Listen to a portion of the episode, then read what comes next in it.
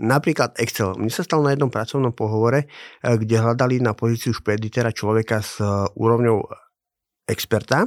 A keď som sa pýtal na tom pracovnom pohovore, že prečo hľadali experta, tak povedali mi takú myšlienku, e, že hľadajú človeka, teda, ktorý je pokročilý, ale to si dávajú do životopisov všetci ľudia, takže dali ako keby nadhodnotenú tú požiadavku na ten Excel. A to je vlastne moment, kedy si mohli, no, mohli odradiť ľudí, ktorí splňali tie požiadavky, ale videli teda, že chcú, tá firma chce niečo viacej a tým pádom nereagovali na tú pracovnú ponuku.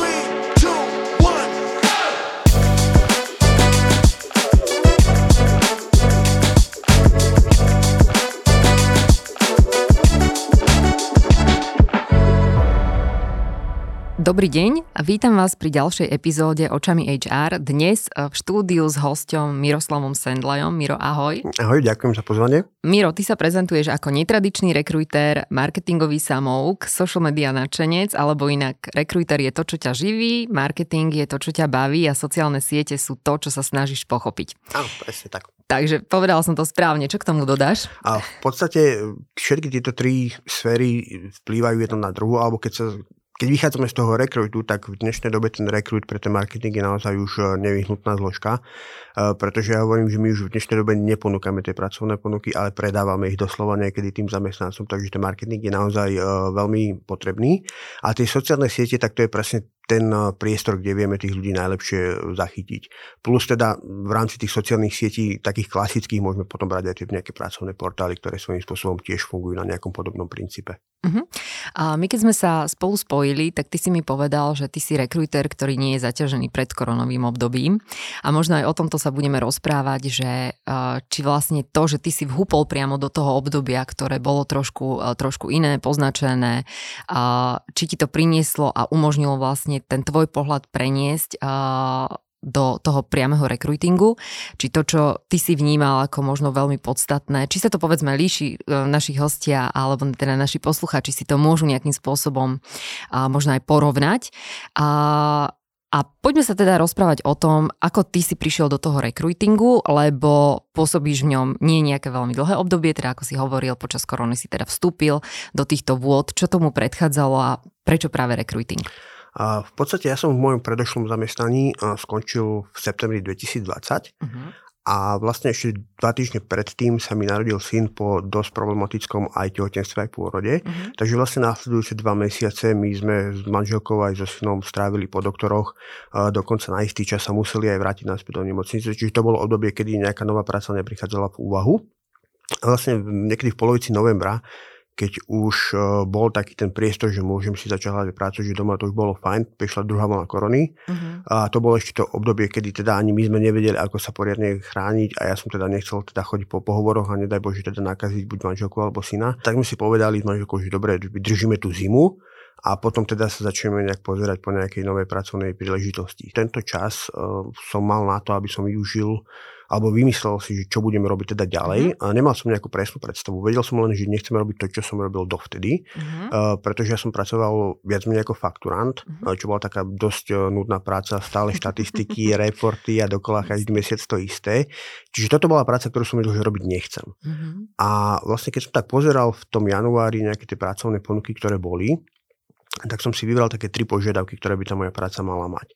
Prvou bola angličtina, tým, že vlastne spoločnosť NL je teda talianská e, spoločnosť, ale teda s medzinárodnou účasťou, tak aj um, asi možno 90% mojich kolegov boli z celého sveta, čiže tá angličtina bola na dennej komunikácii. Mm-hmm. Takže to bola, to bola prvá požiadavka a tú angličtinu v podstate treba, asi, asi je to povinnosť už v dnešnom svete, mm-hmm. viac menej, takže ten, nestrátiť ten kontakt bola tá prvá požiadavka. A druhá mm-hmm. požiadavka bola komunikácia s ľuďmi. Uh, práve presný opak tej nutnej práce s počítačom, že chcelo to trošku oživenie a aj ja som si chcel sám vyskúšať, že či naozaj dokážem komunikovať s ľuďmi a či je to nejaká oblasť, ktorá by ma mohla baviť. A tretia požiadavka bola, že chcem sa naučiť niečo nové, čo som ešte nerobil doteraz. Proste, aby to aj mňa tak nejak možno nakoplo alebo posunulo ma to nejakým iným smerom. A vlastne na základe týchto troch požiadaviek eh, som našiel tam niekoľko takých oblastí, kde by som mohol eh, pôsobiť, alebo teda kde, kde boli tie pracovné ponuky, ktoré by mi nejak eh, dávali zmysel. A vlastne z toho som si vybral tri oblasti. Prvé bolo taká dopravná medzinárodná logistika, mm-hmm. s tým, že v podstate v tejto oblasti som mal aj dva pohovory. Prvý pohovor nedopadol dobre, našťastie, pretože tam hľadali viac menej takého supermana, by som povedal, a ja nemám ani plášť, ani to esko, mm-hmm. takže tam, tam to nevyšlo a počas druhého pohovoru som ja sám zistil, že toto asi nie je práca, ktorú by som chcel robiť. Mm-hmm. Pretože keď mi bolo vysvetlené z tej druhej strany, že čo to všetko obnáša a keď som si to ja teda nejak napároval s tou mojou predstavou o tej práci, tak som zistil, že to ide trošku opačným smerom a tým pádom som si povedal, že nie, toto asi robiť nechcem teda. Alebo mm. aspoň, aspoň nie tak, že by ma to možno do budúcna nejak bavilo a vedel by som si tam predstaviť nejakú tú budúcnosť. Mm-hmm. A, takže potom som teda rozmýšľal na tou druhou vlastne, to bol marketing. Tam sa mi podarilo dostať e, na jeden pohovor, alebo respektíve do ďalšieho kola, kde bola už praktická taká skúška, kde som mal spraviť jeden Instagramový príspevok na produkt, ktorý tá firma zavadzala do predaja. Mm-hmm. Tak som ho spravil, dokonca som ešte popis toho príspevku poslal, lebo bolo to niečo navyše, hovorím si, že dobre, mám perfektný príspevok, mám prácu navyše, určite ma zoberú.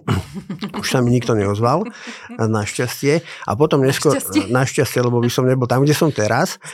A vlastne potom neskôr, keď som sa ja začal ten marketing zaujímať podstatne hlbšie, tak som zistil, že bolo asi naivné smysl, že by ma niekto zobral bez nejakého backgroundu alebo bez nejakých projektov predošlých, alebo možno nejakých už priamo skúseností, čo sa týka školy a podobne. Mm-hmm. No a tretia teda oblasť, ktorá bola, bol ten rekruit. Tam som mal iba jeden pracovný pohovor, ale našťastie úspešný, aj keď trošku strastiplný. E, pretože tam vlastne mne sa z tej agentúry ozvali asi po skoro mesiaci. Ja už mm-hmm. som ani nevedel, priznať že som zabudol, že kto mi vlastne volá a prečo. Mm-hmm. Takže teraz si sa presne dostal do tej situácie, alebo teda vtedy, čo my e, rekrutéri, alebo teda ľudia, ktorí sa tomu venujeme, zažívame pomerne často, že zavoláme tomu e, kandidátovi a on nám povie, čo, kde, ja som si posielal, no už si nepamätám, takže netreba zúfať, niekedy je to možno aj chyba na našej strane, že sa ozývame neskôr. Áno, áno presne tak. To, to, čo som, to, čo ma čakalo, som si vyskúšal teda teda z tej druhej strany. A vlastne e, bolo to ešte v takom momente, že ja som sa akurátne v tom čase chystal na prichádzku so synom a s manželkou a ten telefon mi zazvonil, keď už som bol oblečený, to bolo vo februári, čiže bola veľká zima. Mm. A teraz narýchlo, lebo som videl, že to je príležitosť, že konečne sa mi niekto ozval, tak utekal som za počítač oblečený, naobliekaný a, a vlastne hľadal som rýchlo v e-mailoch, že ktorá to je konkrétne pracovná ponuka a teda začali sme sa baviť. Ten pohovor trval asi pol hodinu, takže som bol úplne v tom kabáte, spotený. Bol som úplne spotený nielen z toho pohovoru, ale aj z toho tepla, ktoré teda bolo okolo. Takže bol to zážitok. No a vlastne ozvali sa, tá povedali mi, že sa mi ozvú v priebehu týždňa a ja som si povedal, že dobre, ok, toto som už párkrát počul, ale nejak som to neregistroval, ale na druhý deň sa mi hneď ozvali e-mailom, uh-huh. že teda ma pozývajú na osobný pracovný pohovor. Tak som si povedal, že super, konečne mám teda šancu. Tak som išiel na ten pracovný pohovor, to bolo v Nitre, kde vlastne tá agentúra mala sídlo. A ten pohovor viedli moje tri už teda vtedy ešte nie, ale teda budúce kolegyne, kde opäť teda prišli sme si takým tým klasickým, kto som, čo som a prečo chcem ísť do rekrutu, kde som povedal presne teda tieto moje požiadavky a nejaký ten background, ktorý už bol za tým. A takou čerešničkou na torte bolo, že na konci toho pohovoru mi povedali, že dobre, ideš si to vyskúšať. Uh-huh. Tak ma hodili akože doslova do vody a naučiť sa plávať, že mal som robiť teda ja pohovor. Mal som sa teda na chvíľku zahrať na rekrutera a jedna z tých kolegín teda bola kandidát a mali sme viesť pracovný pohovor. Tým, že to bolo bez prípravy a vôbec som to nečakal, tak ma to trošku zaskočilo, ale našťastie, našťastie mi dali teda pracovnú pozíciu takú, akú chcem. Uh, teda povedal som si, OK, robil som to fakturanta, to viem, tak ideme hľadať fakturanta. Uh, tak tu, tá kolegyňa teda našťastie tiež aspoň o tej práci trošku vedela, takže sme si obidvaja tak nejak sadli a teda ten pohovor dopadol keď som sa ja potom spätne pýtal na nejakých 80%, že vraj to bolo dobré. Takže to by dalo takú nakú nádej, že by sa mi teda mohli ozvať ešte ďalší krát. Mm-hmm. Opäť sme sa teda rozlúčili s tým, že do týždňa sa mi ozvú a tiež to bolo, myslím, že ten istý deň vo štvrtok, ale už sa mi na druhý deň nikto neozval, dokonca ani v pondelok sa mi nikto neozval. Až v útorok mi teda volali, že OK, že ešte teda tretí kolo by chceli, kde už priamo manažer z Nemecka by teda so mnou komunikoval.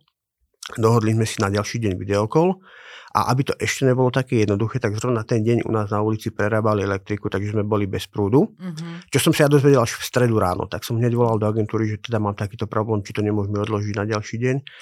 A teda bolo mi povedané, že nie, lebo tam už ten manažer mal nejaké iné mm-hmm. plány, takže, takže teda spravíme to klasicky po telefóne. Mm-hmm. Tak hovorím, že OK, zachránili sme situáciu, super, o tretej sme mali mať ten po- pohovor, 3.20 nikto sa neozýval. 3.25 konečne zazvonilo nejaké číslo z Nemecka, tak hovorím, to bude ono tak som sa predstavil, začali sme komunikovať a komunikovali sme asi takým štýlom, že ja som každé štvrté, piaté slovo nepočul. Mm-hmm. Raz za minútu to na 5 sekúnd vypadlo. Čiže vlastne odpovedal som na otázky, ktoré som ani nevedel presne, či odpovedám správne a zároveň som dúfal, že na druhej strane niekto počuje, čo rozprávam a dáva mu to nejaký zmysel, ale teda nakoniec sa to podarilo a nastúpil som do agentúry. Perfektné. Ako strastiplná cesta, ja verím tomu, že veľa z našich poslucháčov, pokiaľ boli teda v roli kandidáta, sa v tomto našli, lebo naozaj niekedy tým pohovorom predchádzajú veľmi strastiplné cesty a tomu, aby teda prijali tú pracovnú pozíciu. Takže netreba sa báť, treba, treba vydržať a príde tá, tá pozícia. Ja viem, že ty si v tej agentúre nevydržal nejako dlho, napriek tomu to považuješ za veľmi dobrý štart a aj keď sme sa rozprávali, tak ťa to veľmi veľa naučilo. A práve tým, že si tam bol jednak hodený teda do vody, a aj čo sa týka tých pohovorov, teda prvý si už absolvoval priamo na, Áno, pohovor, vlastnom tak. pohovore. Ale potom si spomínal teda, keď sme sa rozprávali, že vlastne napríklad také tie krížové rozhovory a krížové pohovory, ktoré si viedol s tou svojou kolegyňou, ťa posunuli vpred. Ako dlho trvalo to tvoje pôsobenie v agentúre? Ja som tam bol, myslím, že presne pol roka. Mm-hmm. A ešte keď teda vrátime sa k tým začiatkom, tak uh, mal som to šťastie, že moja bývalá šéfka uh, ma naozaj naučila to strašne veľa, uh-huh. uh, čo, sa toho, čo sa týka toho rekrutu, pretože tie prvé týždne boli naozaj také hektické. Tam musel som sa učiť o klientoch, uh, vlastne aký máme klientov, aké máme pracovné pozície a plus teda musel som sa naučiť aj viesť pohovory už teda na profesionálnej, na profesionálnej úrovni, nie tak, ako som to ja robil teda na tom mojom pohovore. Uh-huh. Ale v tomto mi práve pomohla tá moja šéfka tými krížovými pohovormi. Vlastne ono to fungovalo tak, že my sme sedeli oproti sebe tak ako my teraz a vlastne ona viedla prvá pohovor s kandidátom a zapisovali sme si obidve nejaké tie poznámky a na konci sme si to porovnali, že či som si ja zapísal všetko, čo bolo podstatné, alebo či som si napríklad napísal niečo, čo nebolo potrebné, prípadne či mi možno ušla nejaká nálada toho kandidáta, že či to je naozaj ten kandidát, ktorého potrebujeme, alebo je to mhm. možno taký kandidát, ktorý poslal životopis na všetky smery a dúfa, že sa mu niekto ozve. Mm-hmm. A následne sme si otočili tie role, že ja som telefonoval a tiež sme si zase zapisovali a na konci sme si to opäť porovnali. A vlastne veľká výhoda bola tá, že e, dosť rýchlo som sa ja naučil, ako vieste pohovoriť týmto štýlom, že hneď som mal tú spätnú väzbu a hneď mm-hmm. bolo povedané, toto si spravil dobre, toto už na budúce nerob a podobne. A zároveň tým, že to boli reálne pracovné pozície, alebo pohovory na reálne pracovné pozície, Zároveň priamo v praxi som sa učil aj tú teóriu o tých pracovných pozíciách mm-hmm. aj o tých klientoch, takže bolo to také sklbenie tej teórie a praxe dokopy, mm-hmm. čo mne teda veľmi pomohlo v tom nejakom začiatku. A ty si vlastne potom, ja to trošičku tak predbehnem, a po tejto práci v agentúre presedlal do interného HR a na pozíciu rekrutera.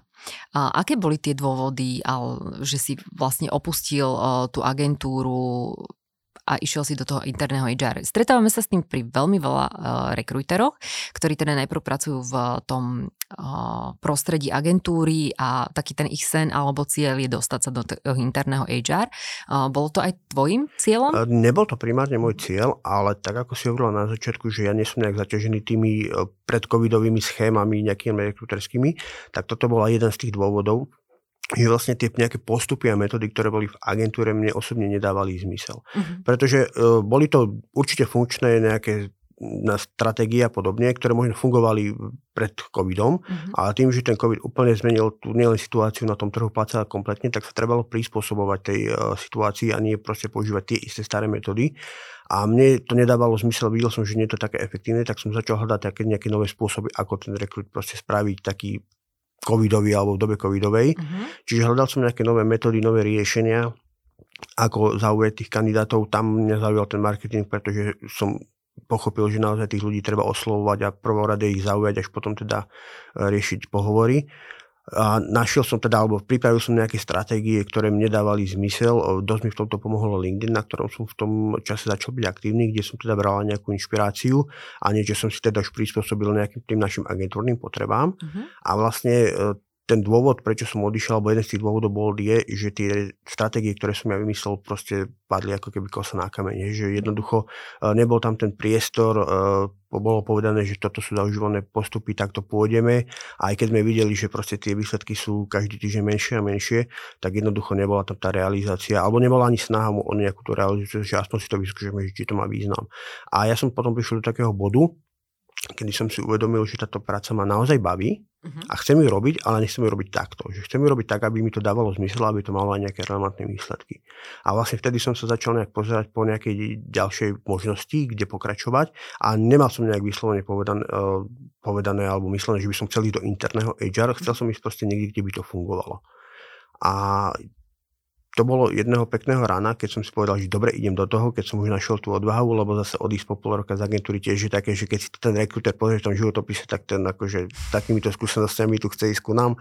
Hej, čiže bol to taký risk, ale podarilo sa mi teda dostať na dva pracovné pohovory, eh, kde prakticky na obidvoch som bol úspešný, ale v jednom to zlyhalo na tom, že ja som bol na tom pohovore, myslím, že to bola streda, a oni chceli, aby som už od ďalšieho týždňa mhm. nastúpil, lebo im to dosť akože naháňalo, čo teda z mojej strany bolo nereálne, takže tam sme sa nedohodli. A vlastne ten druhý pracovný pohovor bol do Lova Production, kde teraz pôsobím. Skvelé. Čo sa ti tam teda podarilo? Do akého týmu si tam prišiel uh, v, rámci, v rámci HR? Mal ťa tam opäť kto zaučať, alebo tam, si bol hodený tam do vody? To bolo zase, tam bola presne opačná situácia ako v agentúre. Tam nastala taká zaujímavá situácia, že môj prvý pracovný deň bol posledný pracovný deň mojej šéfky, HR direktorky, ktorú sme tam mali. Čiže tam to bolo presne to, že nemal ma kto zaučiť. Ja som prebral od mojich kolegyň eh, takú tú náborovú aktivitu, alebo respektíve tú oblasť toho, toho HR, že teda prebral som si tie rekruterské aktivity, ale nebol tam nikto, kto by mi povedal, že dobre, tieto pracovné pozície majú takéto špecifika a hľadáme tam takýchto ľudí. Uh, ja som prešiel aj úplne do inej lokality, čiže nemal som nejaký prieskum trhu, tiež nebol niekto, kto by mi povedal, toto sú napríklad zdroje, kde vieme hľadať tých kandidátov, toto sú zdroje, kde na to nefungovalo, nemusíme sa tým zaťažovať. Že na všetko som vlastne musel prísť sám, ako keby mm-hmm. a učiť sa to proste za pochodu, ale veľkou výhodou bolo práve to, že to, čo mi nebolo možné v agentúre, skúšať si tie moje nejaké stratégie a metódy, ktoré som si vymyslel, tak teraz som ich vlastne mohol aplikovať a mohol som sa hrať s tým HR. Samozrejme mal som nejaké ciele a plány, ktoré som musel splňať, ale na druhej strane tým, že som mal priestor, tak bolo v podstate asi jedno, ako tých ľudí nájdem, ale podstatné aby som ich našiel. Mm-hmm. Áno, a môžeme kľudne uh, dať aj nejaké také typy, lebo však uh, ja, keď som sa pozerala na tvoj profil, a však je mi známy tvoj profil, poznáme sa aj z LinkedInu, uh, tak tam si veľmi aktívny. A Myslím si, že pre veľa ľudí, ktorí pôsobia v oblasti HR, ktorí sú na tých pozíciách rekruterských, aj povedzme tých, ktorí začínajú, postuješ veľmi veľa takého inšpiratívneho obsahu. A na druhej strane, ak sa bavíme o tom rekrutingu pre spoločnosť Lova, ktorú teda teraz aktuálne zastupuješ, tak tam sú zrejme tie pracovné pozície trošku iného charakteru primárne a asi na tom LinkedIne ich nenájdeš. Čiže čo, čo ty vlastne používaš a čo ti funguje, čo ti začalo fungovať v tej love, čo si priniesol iné a čo sú tie prostriedky, že teda darí sa obsadzovať tie pozície, povedzme tých šičiek alebo nejakých nastavovačov, elektrikárov a podobne. A, tak prvá vec, ktorú ja som spravil, keď som prišiel do Lovy, bola, že som zmenil úplne na komplet inzeráty. Uh-huh vlastne prepísal som ich tak, ako som si ja myslel, že by mi mali dávať zmysel, alebo respektíve tak, ako by mňa zaujali ako rekrutera, alebo teda človeka, ktorý si hľadá prácu. A už napríklad takýto jednoduchý skok nám spravil, uh, alebo navýšil ten počet kandidátov na niektorých pozíciách skoro o polovicu. Mm-hmm. Čiže toto bol taký prvý krok, že som použil ako keby taký ten marketing, ako som spomínal, že my už neponúkame tie práce, ale predávame ich. Čiže zmenil som nejakú štruktúru uh, toho životopisu od nadpisu až po nejakú tú poslednú bodku, ktorá tam je a to bol taký prvý, prvý pozitívny krok, ktorý nám navýšil ten počet kandidátov. Tak daj nejaké také konkrétne typy. Konkrétne typy? Tak uh, v podstate, keď si zoberieš napríklad profesiu a hľadaš teraz prácu, tak uh, profesia myslím, že minulý mesiac mala 33 tisíc uh, inzerátov, čo je neuveriteľné veľké mm-hmm. číslo. A keď si to aj vyselektujeme na nejakú našu oblasť, kde bývame a nejakú možnú sféru, kde by sme chceli pracovať, tak stále v niektorých prípadoch to stovky inzerátov. A teraz, keď uh, scrolluješ dole tými inzerátmi, tak je to v podstate ako na Instagrame, keď scrolluješ nejaké tie príspevky, že proste keď ťa niečo nezaujme, tak to proste prebehne očami a nevšimneš si to. Čiže ten nadpis je podľa mňa asi to najdôležitejšie na tom celom inzeráte, lebo tým zaujímame toho človeka. A teraz, neviem, keď zoberieme pozíciu skladníka, hej, mm-hmm ja idú ti teraz si predstav situáciu, že hľadáš si pozíciu skladníka a máš teraz, že hľadáme skladníka, skladník, eh, vodič VZB a potom ti vyskočí inzerát napríklad niečo, vymyslím si, že dáme ti káru a ty budeš pre nás jazdiť a potom ide zase skladník, eh, vodič VZB, mm-hmm. takže čo ťa akože vyruší ťa to z toho momentu už iba tým, že ten nadpis je dlhší ako ostatné mm-hmm. a prinúti ťa to aspoň si to prečítať. A už potom druhý moment je e, samozrejme ten najdôležitejšie platové ohodnotenie. Čiže potom už e, tam tiež dochádza k takým nejakým e, dosť niekedy komplikáciám, že ty rekrúteri, alebo častokrát v tých menších firmách to ani nie sú rekrúteri, že to niekto proste sekretárka alebo kto to, komu to pristane na stôl, nevie, ako presne má nadefinovať tú mzdu. Mm. Niekedy tam dajú iba hodinovku, čo je napríklad fajn, keď je človek na živnosť, ale taký klasický človek, ktorý celý čas pracoval na nejaký trvalý pracovný pomer, si nevie napríklad vypočítať, koľko je jeho reálna mesečná mzda. Plus uh, taktiež niekedy sú tam naozaj tak chaotické informácie, že ľudia tam dajú čokoľvek a čo najviac len aby zaujali, uh-huh. ale v konečnom výsledku sa v tom bežný človek nevie nejako vynájsť a povedať si, OK, toto je mzda, ktorú mi reálne ponúkajú, alebo si tam dávajú strašne veľa podmienok, ktoré proste nemajú hlavu ani petu. Hej, že to sú také tie veci, ktoré by možno mohli ísť do sekcie benefitov, ale už sú hneď na začiatku a skôr to človek odradí, lebo povie si, OK, tu mi asi podľa môjho výpočtu dávajú, ja neviem, 900 eur, ale tu vidím, že hneď mi dávajú 1000 eur, tak je to pre mňa asi relevantnejšie z hľadiska tých nejakých platových eh, podmienok. Uh-huh. A vlastne takto, keď si prejdeme celý ten inzerát, tak potom prejdeme k náplni práce tam sa častokrát stáva, že je to taký podľa mňa nevyužitý priestor, ako zaujať toho kandidáta. Lebo väčšinou je tam, že tvojou náplňou bude, alebo očakávame od teba a teraz je tam nejaký popis tých pracovných pozícií a to, čo napríklad ja dosť často využívam a hovorím, že funguje, že proste robiť taký rozhovor s tým kandidátom, ako keby taký pasívny pohovor, že osloviť ho, že ahoj, hľadáme práve teba, alebo ja neviem, poď ku nám, budeš, keď to dáme na to skladníka, budeš jazdiť v našom sklade alebo postaráš sa na sklad a proste dať takú nejakú, e, nejakú, nejakú emóciu do toho, uh-huh. do toho textu, aby sme zaujali toho kandidáta. A vlastne na konci tej náplne práce je dobre dať nejaký call to action prvok, e, napríklad tak čo, ideš s nami do toho, alebo nejakú otázku, aby sme udržali tú pozornosť a aby ten človek prišiel do ďalších nejakých častí toho inzerátu. Uh-huh. A potom, keď sme sa bavili o tých benefitoch, tak tie benefity to je napríklad taká asi achilová peta všetkých inzerátov, lebo niektoré tie firmy naozaj tam napíšu veci, ktoré nedávajú ani zmysel, alebo sa častokrát stáva, a hlavne pri sociálnych benefitoch, to je taký problém, že uh, tie firmy si ale neuvedomujú, že pre nich to dáva zmysel, že je to benefit, ale pre toho kandidáta to benefit nie je. Ja som napríklad uvádzal taký príklad seba, ja budem mať teraz 39 rokov a teraz keď mám ísť do firmy, ktorá ponúka benefity, že dostanem príspevok pri 50 e, narodeninách, alebo dostanem príspevok pri narodení dieťaťa, Jasne. alebo deň voľna pri svadbe, ja hovorím, tak e, svadbu som už zažil, deti už mám, čiže musím čakať nejakých 11 rokov na nejaký príspevok. Hej, a teraz je to reálne pre mňa benefit? Jasne. Nie je, hej. Mhm. Čiže tam naozaj je to taká časť, ktorá dokáže niekedy odradiť tých kandidátov a treba si tam naozaj dávať pozor, že čo je benefit alebo nie. Alebo napríklad stávajú sa také, že dosť často teraz populárne, že dáme vám notebook a mobil, hej, tak keď, keď to potrebujem k práci, tak je to pracovný nástroj, nie je to benefit, hej, tak keď dáte baníkový krompáč a poviete mu, že dostal benefit, asi tak, asi tak nejak to vnímajú. Vizitky. Hej, presne, vizitky. Hej, takže presne tak, čiže to sú také veci, ktoré jednoducho by tam nemali byť, lebo nie sú to reálne benefity. A zase, keď sme pri tých sociálnych benefitoch, už keď to aj majú tie firmy, tak mali by zohľadniť tých ľudí, ktorí napríklad vedia, že nemajú na to nárok, hej, že nejak to kompenzovať Napríklad, keď sa bavíme o tom príspevku na dieťa, tak keď je naozaj nejaký kandidát, ktorý teda je dobrý a teda chceme ho ako firma, ale vieme teda, že tento benefit nemá, tak dať mu nejakú kompenzáciu napríklad, že dobre budeš s nami 3 roky, tak po 3 rokoch ti dáme ten príplatok vlastne ako keby si mal dieťa, alebo nejakú, nejakú čas, nejaký časový horizont, ktorý si tá firma učí na základe nejakého možno vyplácania tohto príspevku v minulosti. Čiže je tam aj priestor na toto, ale potom to treba aj v tom inzeráte spomenúť. Uh-huh, uh-huh. A napríklad pre toho skladníka, aký benefit by mohol zaujať skladníka? Benefit, e, veľmi častý benefit je, pretože tí skladníci sú takí dosť žiadaní, ano. tak e, firmy robia to, že zaplatia ten kurz tým ľuďom, ktorí to nemajú. Že napríklad, keď niekto chce byť skladníkom, tak zaučia ho na komplet e, a vybavia mu aj vlastne ten preukaz v rámci toho nejakého toho procesu. Uh-huh.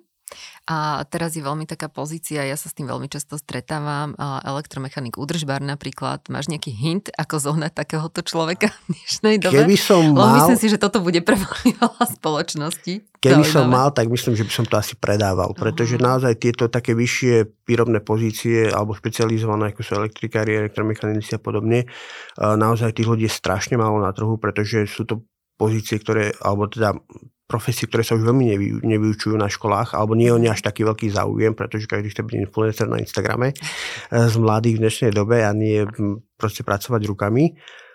A na druhej strane veľký odliv týchto ľudí do zahraničia, kde dostanú naozaj niekoľkonásobne väčší plat ako u nás. Takže toto je taká asi jedna z najnáročnejších pozícií v rámci tej výroby, ktorá sa obsadzuje. Mm-hmm.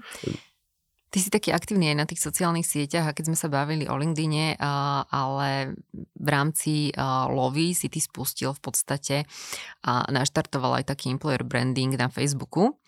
A toto je tiež podľa mňa jedna z ciest, ktorú v súčasnosti ešte veľa spoločností nevyužíva, ale na druhej strane dokáže to vzbudzovať veľmi dobre povedomie, či už u súčasných zamestnancov, ale teda aj v tom okolí ich. Ako, ako si sa ty k tomu dostal? Alebo fungovalo to už predtým, alebo bola to teda tvoja vec, ktorú si zaviedol v rámci lovy? Ono, ja som s tým začal ešte v agentúre, pretože mne ten Facebook dával význam. Uh-huh. Keď sa pozrieme na Facebook ako sociálnu sieť, tak je tu asi najdlhšie zo všetkých a je tam asi najväčšia tá komunita tých ľudí a presne keď sa bavíme o výrobe, tak tí ľudia sú práve na tom Facebooku, nie sú na LinkedIn, čiže tam by som ich asi nehľadal. Uh-huh. A keď viem, že je tam uh, tá nejaká moja cieľovka, tak je dobre sa jej venovať. A ja keď som e, ešte v agentúre začal s tým Facebookom, tak sme tam robili nejaké aj e, platené kampane, čo sa týka náboru. Tam to nejak začalo a dával, mne to osobne dávalo zmysel. Povedal som si, že toto je dobrá cesta, ako komunikovať s tými ľuďmi a potom, keď som prišiel teda do Lovy, tak som začal uh, tiež ten Facebook uh, pracovať na ňom. Riešili sme tam teda nejaké také úplne nástrelové. Skôr sme si hľadali, že čo by fungovalo, čo nie, nejaké možno prvé mesiace. Potom uh, veľmi dobre sa chytila moja kolegyňa, ktorá uh, spravila niekoľko kampaní, ktoré boli naozaj super. My sme napríklad spravili takú vianočnú súťaž, Ano. E, v decembri e, pre našich zamestnancov a to bolo vlastne decembrovo obdobie, kedy my sme už nenaberali ľudí, lebo bol koniec roka a vďaka tejto súťaži alebo v takomto povedomí, ktoré sme mali na Facebook, pretože to malo naozaj veľký úspech, my sme asi 30 tisíc ľudí oslovili tými príspevkami v decembri, mm-hmm. tak nám sa stalo to, že v januári, keď sme nastúpili, to bolo myslím, že 10. januára do práce, tak ešte stále sme neinzerovali, lebo ja som ešte nemal nejaký plán na tento rok, že čo budeme obsadzovať v akom počte, ale ľudia sami od seba nám už telefonovali, že majú záujem u nás pracovať a našli nás práve na Facebooku. Čiže pre mňa ten Facebook e, je veľmi dobrý a podporný e, nástroj toho rekrutu, že vie to uľahčiť tú prácu, keď sa to dobre spraví mm-hmm. a vie to zaujať tých kandidátov a navyše vieme tam komunikovať tie témy, ktoré napríklad nevieme povedať povedať v tom inzeráte. Lebo keď, e, na čo možno firmy dosť často zabúdajú, je, že ten inzerát je častokrát, keď sa nebavíme o nejakých veľkých firmách, je to častokrát taký ten prvý kontakt s tou firmou. Hej? Mm-hmm. Že tak ako sa hovorí, že to, ten životopis musí byť proste dokonalý, lebo je to to prvé, čo sa tá firma o nás dozvie, tak platí to aj opačne. Ten inzerát je často to prvé, čo sa ten kandidát dozvie o tej firme. Mm-hmm. Preto ja hovorím, že ten inzerát naozaj by mal byť napísaný dobre, lebo môže skôr niekedy odradiť uh, toho kandidáta, ako ho proste zaujať. A tým, uh, teda, že ten Facebook bol taký nástroj, kde to, čo sa nedá v tých inzerátoch komunikovať, tak sme to komunikovali tu a bolo to nielen teda smerom von, ale hlavne k našim zamestnancom. My sme na konci roka e, prekopali benefity, čiže komunikovali sme aj toto, aké benefity budú od nového roka, aké benefity sa už zaviedli a to je tiež vlastne aj taký message pre tých nových zamestnancov, že proste vidia, že v tej firme sa niečo deje, že ponúkajú možno niečo viacej tým zamestnancom, ako napríklad kde pracujem teraz. A človek potom, keď e, tak nejak dlhodobejšie sleduje ten Facebook, tak keď to je dobre odprezentované, spravené, tak ho to môže presvedčiť, že aby proste išiel pracovať napríklad do tej inej firmy. Uh-huh. Tak ja všetkým odporúčam, ak uh, máte záujem, kľudne si kliknite Facebook Alova Production a ich stránku. Myslím si, že tam načerpáte veľmi veľa inšpirácií, ako sa to dá robiť veľmi pekne a teda naberať uh, aj tých sledovateľov a oslovovať nielen teda svojich zamestnancov, ale aj to okolie. A ja sama som si to preklikla, bola som veľmi veľmi milo prekvapená, že naozaj je to také štrukturované, dozví sa tam človek veľa zaujímavých vecí, aj konkrétne o vašich zamestnancoch napríklad priamo.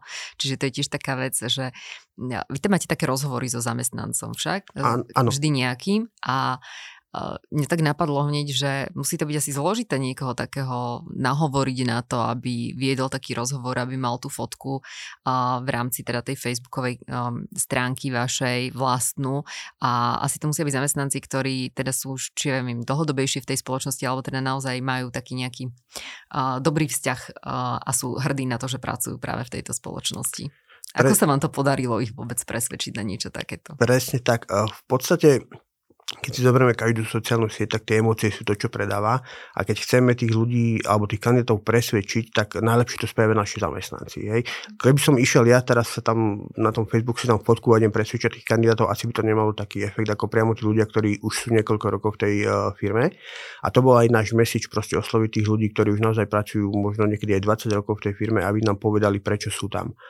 A ako si spomínala, teda, že či ťažké presvedčiť tých ľudí, tak na začiatku to bolo. Presvedčiť toho prvého človeka bolo náročné, pretože ani my sme ešte nemali jasnú predstavu, čo ideme robiť a ako ideme robiť. Potrebovali sme uh, tú prvú lastovičku presvedčiť, že podstavíme do toho, my dáme tomu nejaký ten formát a vlastne už keď sme mali hotový ten prvý príspevok, tak potom, keď sme oslovili ďalších zamestnancov, tak už potom to bolo jednoducho, lebo sme povedali, takto to bude vyzerať na tom Facebooku, e, toto od teba chceme. A potom už ako ľahšie sa hľadali tí ľudia, ale samozrejme e, tie prvé pokusy boli také, že vlážne, dajme tomu, ale potom sa nám už stalo, že tí ľudia sa aj sami hlásili, že proste chceli, lebo videli, že na tom Facebooku naozaj boli na tom príjemné ohlasy, e, páčilo sa to aj teda aj zamestnancom, aj e, mal celkovo taký dobrý po, pocit tí ľudia, ktorí tam boli v tom e, v tej kampani zakomponovaní, že boli ako keby tak trošku aj oni zosobnení s tou firmou aj sa mohli sami prezentovať. Čiže z hľadiska tohto áno. Uh-huh. Ty si taký aktívny aj na LinkedIne, ale tam teda vystupuješ viac menej sám za seba, za svoju nejakú takú osobnú značku. A uverejňuješ niekoľko takých zaujímavých pravidelných seriálov, by som povedala. A jednak aj o tých inzerátoch, jednak o tom, čo teda dal život v HR, alebo čo sa chystá, či už tento alebo ďalší týždeň. A čerpame tam tiež veľmi veľa inšpirácií, aj my, tvoji kolegovia. A z toho a na druhej strane veľmi taký zaujímavý projekt, ktorý vedieš, um, kedy sa vlastne pýtaš nejaké otázky a ľudí z LinkedInu práve na to, ako oni vnímajú LinkedIn, tak mňa by zaujímalo, že ako ty vlastne vidíš LinkedIn, ako ho ty vidíš tvojimi vlastnými očami a čo pre teba osobne ten LinkedIn znamená. A v prvom rade pre mňa je to veľký zdroj inšpirácie. Tým, že ja keď som teda bol v tej agentúre, tak bolo mi povedané takéto ten základ, teda ako som hovoril tie schémy pred tým covidom, a vlastne tu som tak nejak bral tú inšpiráciu, že ako to robiť možno inak a tým, že som videl nejak iných ľudí a inšpiroval sa inými, inými ľuďmi, tak som e, ten LinkedIn navnímal, že je to presne to miesto, kde sa dá komunikovať. A tá veľká výhoda toho LinkedInu je v tom, že viete to človeka priamo osloviť. Že keď napríklad niekto dá nejaký príspevok, ako ja poviem príklad o, inzera, o inzercii, a teraz ten človek chce ešte nejaké doplňujúce informácie, spojí sa s tým človekom a vedia komunikovať napriamo, čiže ten sociálny aspekt je tam veľmi veľký a hlavne je tam taká tá veľká otvorenosť tých ľudí. A keď som napríklad s e, tými toľkami začínal, mm-hmm. tak som uh, mal takých dvoch pochybovačov sebe. Jeden teda, že po do toho bude to super a druhý teda, že ale teraz ja som mal vtedy asi možno 40 e, sledovateľov mm-hmm. a teraz, že idem niekoho osloviť a teraz a prečo by vlastne on mi mal odpovedať na nejaké otázky. Mm-hmm. Hej, tak uh, prvý, ktorého som oslovil, bol Filip Kuna. Mm-hmm. A tam bol presne, tam bol presne ten moment, že ja som mu teda prvá lastovička, že ani ja som nevedel, čo chcem robiť, ale už som ho oslovil. A teda on si, tu, on si ten message prečítal, teda tú správu a 3 dní bolo ticho, 4 dní bolo ticho a ten vyrývač hovoril Lahavič, že ja som ti hovoril, že proste to nebude tak, ako si to ty predstavuješ, ale nakoniec si po týždni sa mi Filip teda ozval, že prehľadil moju správu a teda, že či to platí, tak vlastne tak vznikol ten prvý tok a postupne, keď ich bolo viacej a viacej, tak už bolo potom ľahšie e, tých ľudí nasmerovať, že presne toto od vás chcem a toto teda by som vyžadoval, keby ste mali záujem sa zúčastniť. Uh-huh. A kto sú tí ľudia, ktorých ty sleduješ? Máš tam aj takú otázku, kedy vlastne e, sa pýtaš tých svojich respondentov na to, že koho oni odporúčajú a čo ty odporúčaš tomu ano, svojmu? presne toto je asi najlepšia otázka, pretože tam každý čitateľ môže si tak rozšíriť obzor o nejaké možno aj nové témy, ktoré nie sú priamo v jeho nejakej sfére.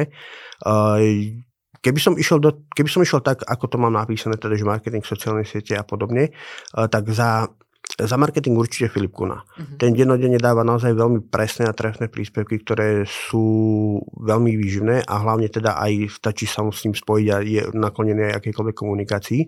Čiže to je, to je prvý človek. Za HR by som spomenul asi Dalibora Slavika. Uh-huh. Páči sa mi, ako on komunikuje a prezentuje sa nie ako rekruter, ale teda ako headhunter. A práve tie jeho príspevky sú, majú tú emóciu. To, to mhm. návyššie, že nie je to len tak nejaký, nejaký taký strojý opis, že hľadáme neviem, výrobného riaditeľa tam a tam, ale vždy dá tomu, proste, tomu príspevku nejakú takú emóciu, že navnadí to nejakou, nejakou formou, ktorá dokáže zaujať proste viacej ako nejaký taký klasický inzerát. A keby sme išli do sociálnych sietí, tak tam by som asi spomenul Ivetu Hrabovskú uh-huh. z Gentle Jamu, ktorá hlavne teda na LinkedIne sa prezentuje, ale prezentuje sa veľmi dobre aj ako osobnosť a aj ako vlastne za svoju značku Gentle Takže asi týchto troch ľudí. Mohli by sme ich asi veľa spomenúť, ale týchto troch by som asi spomenul takto narýchlo. Skvelé, takže inšpirácie ďalšie. Dobre, ako inšpiráciu na záver nám dáš uh, ty do toho nášho rekruterského života? Uh, určite, určite, čo si napríklad ja všímam, je, že nie je veľa uh, rekruterov aktívnych na LinkedIn, čo je podľa mňa veľká škoda. Pretože dá sa tam jednak získať veľa informácií, uh, dá sa tam možno overiť veci, ktoré by ste vy nemuseli skúšať priamo v praxi, ale môžete vidieť, že to skúsil niekto iný a zazdieľal svoje myšlienky a skúsenosti a taktiež e, tým, že sa tí ľudia tam vedia prepájať, tak môžu si pomáhať navzájom. Napríklad e, mne sa stalo to, že ja som cez LinkedIn našiel prácu mojej bývalej kolegyne v agentúry, ktorá končila a tiež teda hľadala si nejakú prácu a ja som zrovna na LinkedIn našiel, že do inej agentúry hľadajú práve v tom momente rekrutera, tak som vlastne prepojil týchto dvoch ľudí a uh, vlastne ona začala tam pracovať. Takže to je taká, taká tá sila toho LinkedInu. Skvelá, ďakujem veľmi pekne. Zakončili sme teda sociálnymi sieťami, ktorých si nadšenec. Presne tak. Ak máš ešte niečo, čo, čo neodznelo v tomto rozhovore a chcel by si sa ešte podeliť s nami, tak samozrejme nech sa páči, máš ten priestor. Myslím, že asi nič ma nenapadá, ale v podstate, keď eh, by sme sa vrátili k tomu rekrutu, tak určite je dobré hľadať naozaj nejaké nové spôsoby, pretože ten trh je stále komplikovanejší a treba sa naozaj vedieť vynájsť. Ďakujem ti veľmi pekne. Ja ďakujem za pozvanie. Ja súhlasím s tým. Ja verím tomu, že Miro Sendlaj vám dnes dal množstvo inšpirácií do toho, ako a kde hľadať ľudí, ako povýšiť ten svoj rekrut smerom ďalej. Takže ďakujem ešte raz veľmi pekne. Ja ďakujem vám za to, že ste počúvali náš podcast Očami HR a teším sa opäť na budúce. Dovidenia.